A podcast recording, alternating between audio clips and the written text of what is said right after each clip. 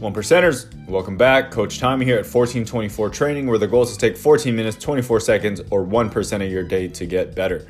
For those who are new to this channel, I'm an educational psychologist who gave up the classroom and office setting for a weight room and basketball court. I went from writing 30 page IEPs to teaching squats and jump shots. This show is focused on improving our lives using lessons I've learned from clients in the gym and players on the hardwood. In today's podcast, I wonder about if you're keeping life score. Are you keeping score for your life? What does keeping score in your life look like? And how do we shift our minds to keep score so that we have some way to track whether or not if we're winning or losing? Over the past week, my teams have had four basketball games. We won two, we lost two. How do I know we won and how do I know we lost? Because there's a scorekeeper, there's someone keeping score. Okay, so when this comes to life, how do we score our life? Do you have something to measure whether or not you're winning or losing? Because I know I don't I don't score my life I've been scoring it lately on happiness, and I'm pretty happy. My life is pretty good. But there is no set number that I am rating myself or giving myself to rate my happiness to see if I'm winning the day, winning the month, winning the year. And if you're not giving yourself a score, things are just happening to you and you're not in control. You can't direct your energy. You can't turn things around if you find yourself all of a sudden feeling sad or lonely or depressed. If you want to be happy, you got to keep score of it somehow. If you want to improve on something, you have to measure it somehow. And so the measurement for your life might not be happiness, it might be money, it might be impact, it might be influence, it might be fans, it might be works produced. I don't know. But you have to keep score. And this is a new thought that has kind of dawned on me that somewhere along the line, I need to keep score. And the ways that have been generally, I've been doing like net worth, comparing against other people, comparing against people in my class, comparing against peers. Those don't work for me. And I don't like them, so I need to create my own type of data, type of strategy. I need to create my own scoreboard to keep myself accountable. So, what does keeping score look like for you? Or what would it look like for me? The easiest way to kind of measure someone's success is by their financial success. If we see someone that is very, very wealthy monetarily, we think of them as successful. And success lately for people that I hang around, it doesn't always just revolve around money. There's other aspects of success like well being or, or your health. Um, for me, something that's very important is legacy or impact. And another very important thing for me is family.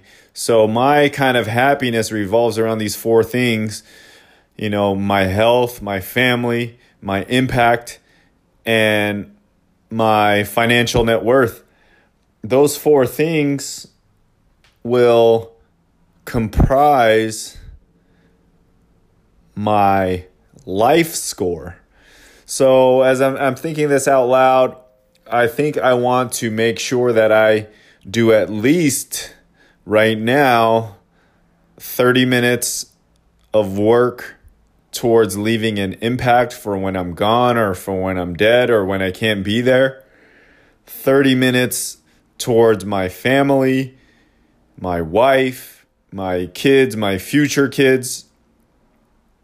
30 minutes towards finances and 30 minutes towards health. I'm to I'm to put the bar pretty low so I can test it out for this month and see how I do. And so I'm gonna give myself a one or a zero for each one that I hit. So if I hit all four, I can earn a maximum of four points per day and a minimum of zero points per day. And I'm going to do that for the month of June.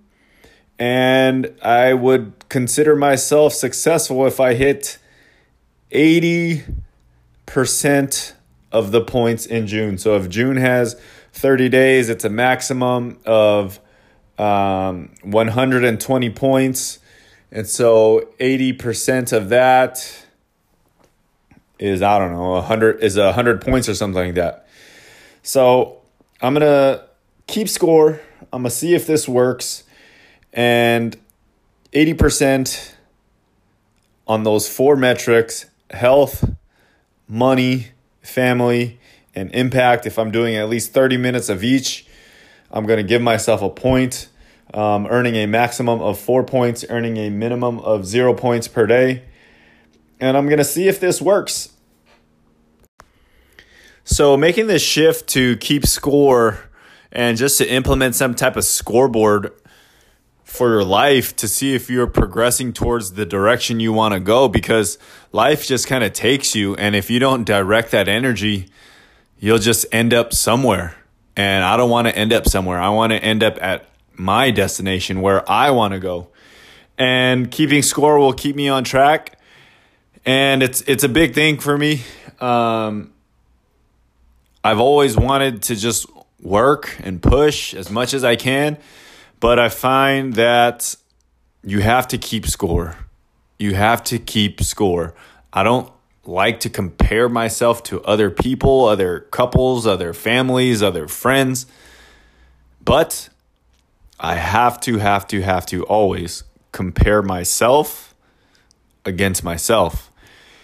So if I'm keeping score on myself, I'll look to improve my strategy or the goal right now is to do at least 80%. And uh, we'll see as uh, June rapidly approaches. We'll see where it takes us. And then I'll update you guys in about four weeks. That's all I got. If this idea of keeping score sounds interesting to you, maybe you have your own way of keeping score, you can let me know. I'd love to hear about it. Maybe you want to join on this journey with me and keep score yourself. Um, but other than that, Thanks for listening this week and getting a little bit better with me today. I hope you found something useful that you can implement into your life. You can leave me a message on Instagram at Coach T Lamb. Let me know if you liked or didn't like this show. You can leave comments or suggestions there. I'm always looking for ways to improve, so if you got any feedback, I'm open to hearing it. Thanks again, and I'll talk with you guys next week.